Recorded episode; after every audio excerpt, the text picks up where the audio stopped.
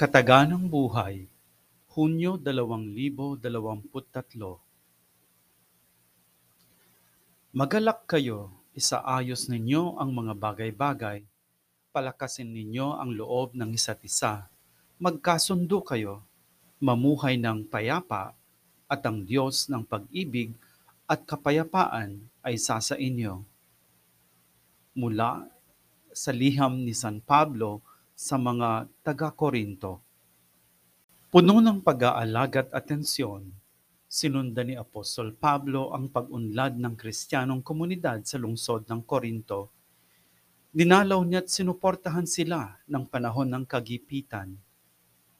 Gayunpaman, sa pamamagitan ng liham na ito, dumating ang panahong kinailangan niyang ipagtanggol ang kanyang sarili laban sa mga paratang ng ibang mga mga aral na pinagdududahan ang estilo ng kanyang pangangaral. Walang sweldo si San Pablo sa kanyang gawaing misyonero. Hindi siya mahusay na tagapagsalita at wala siyang mga liham ng rekomendasyon na kumikilala sa kanyang otoridad.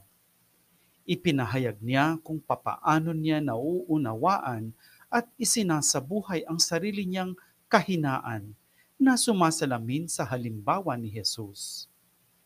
Gayon paman, sa pagtatapos ng kanyang liham, nagbigay si San Pablo sa mga taga-Korinto ng isang panawagang puno ng pagtitiwala at pag-asa. Magalak kayo.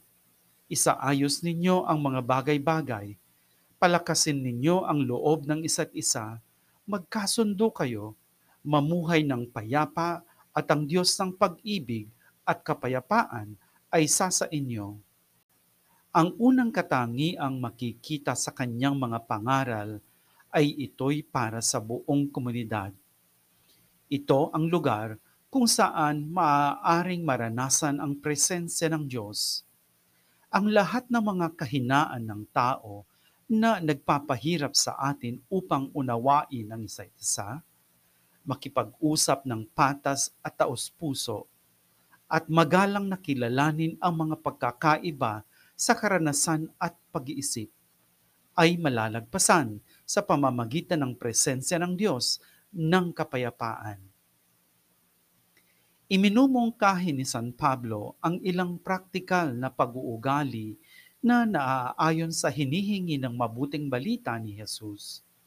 Kasama dito ang pagsusumikap na matupad ang plano ng Diyos sa bawat tao bilang magkakapatid ang pagbibigay daan upang ang kaloob ng pag-ibig ng Diyos na nagbibigay ng aliw sa atin ay lumaganap sa lahat.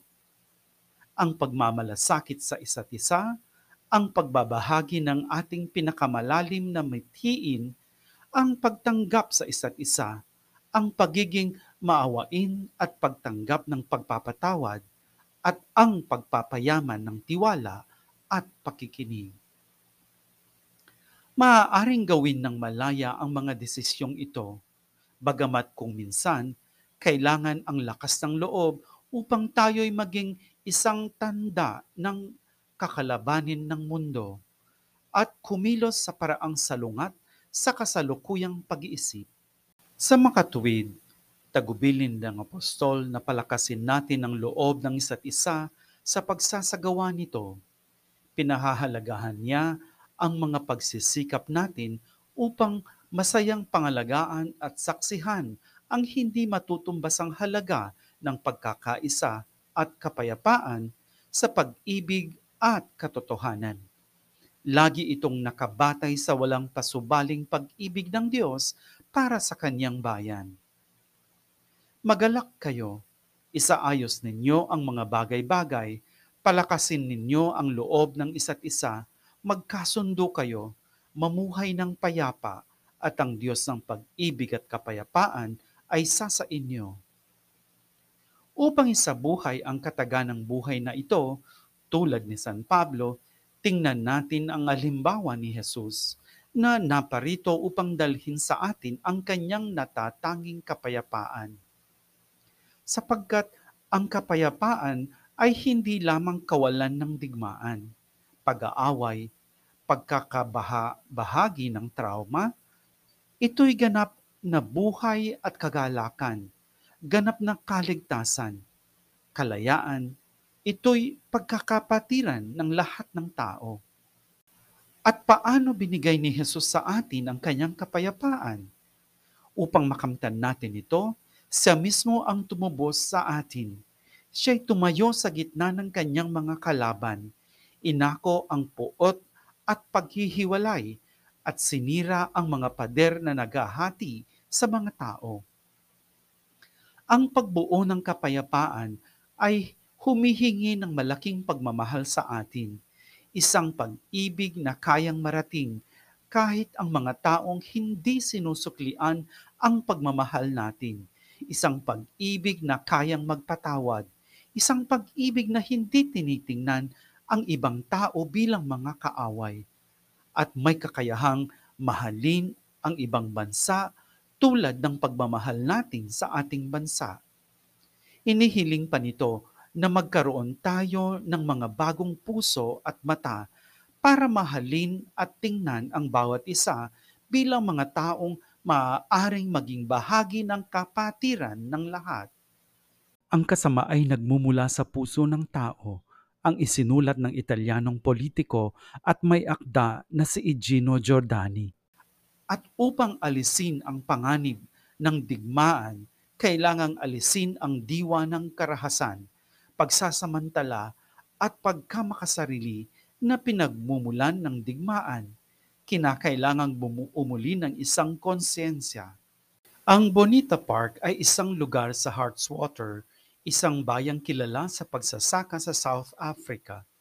Gaya sa ibang bahagi ng bansa, nananatili ang mga epektong minana sa rehimeng apartheid, lalo na sa sektor ng edukasyon mas mababa ang kalidad ng edukasyon ng mga kabataang kabilang sa lahing itim at sa grupong iba't iba ang lahi kaysa sa iba pang grupong etniko.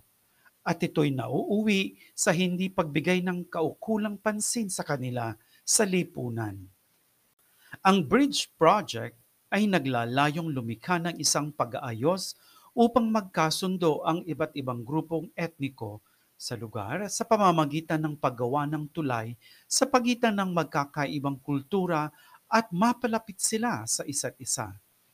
Binubuo ito ng isang after-school program at isang munting lugar para sa mga pagtitipon ng komunidad kung saan nagsasama-sama ang mga taong mula sa iba't ibang kultura at henerasyon. Malaki ang pagnanais ng komunidad na magtulungan Pinahiram ni Charles ang kanyang lumang truck upang kunin ang troso sa gagawing mga mesa. Nagbigay ang punong guro sa karatig paaralang elementarya ng mga estante, mga kwaderno at mga aklat-aralin. Habang ang Dutch Reformed Church ay nagbigay ng limampung upuan. Ginawa ng bawat isa ang kanyang parte upang sa bawat araw maging mas matatag pa ang tulay na ito sa pagitan ng mga kultura at pangkat etniko. Letizia Magri at ang pangkat ng kataga ng buhay.